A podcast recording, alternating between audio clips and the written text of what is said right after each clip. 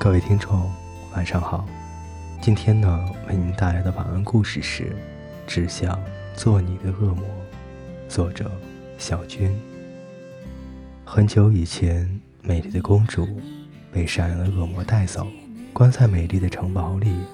消息传出后，邪恶的白马王子们争先恐后的出发，发誓要打败恶魔，抢回公主。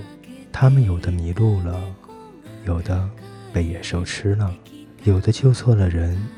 后来，王子们统一了口径，回到自己的王国里，宣称公主被恶魔吃掉了。人们都很伤心，纷纷咒骂恶魔。然而，再也没有人去敢寻找公主了。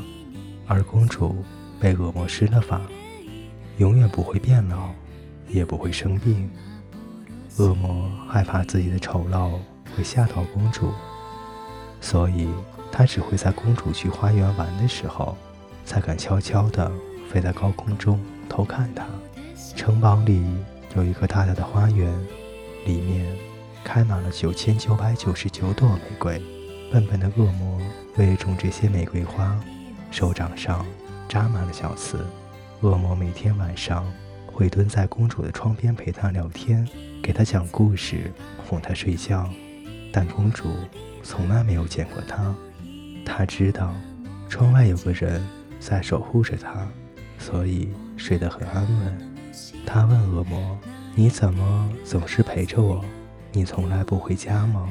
恶魔回答道：“离开了这里，我不知道哪里是家。”就这样，一直过去了很多年。人们忘记了公主，也忘记了恶魔。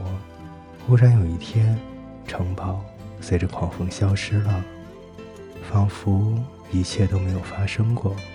我们常常听到的结局是，王子与公主过上了没羞没臊的生活。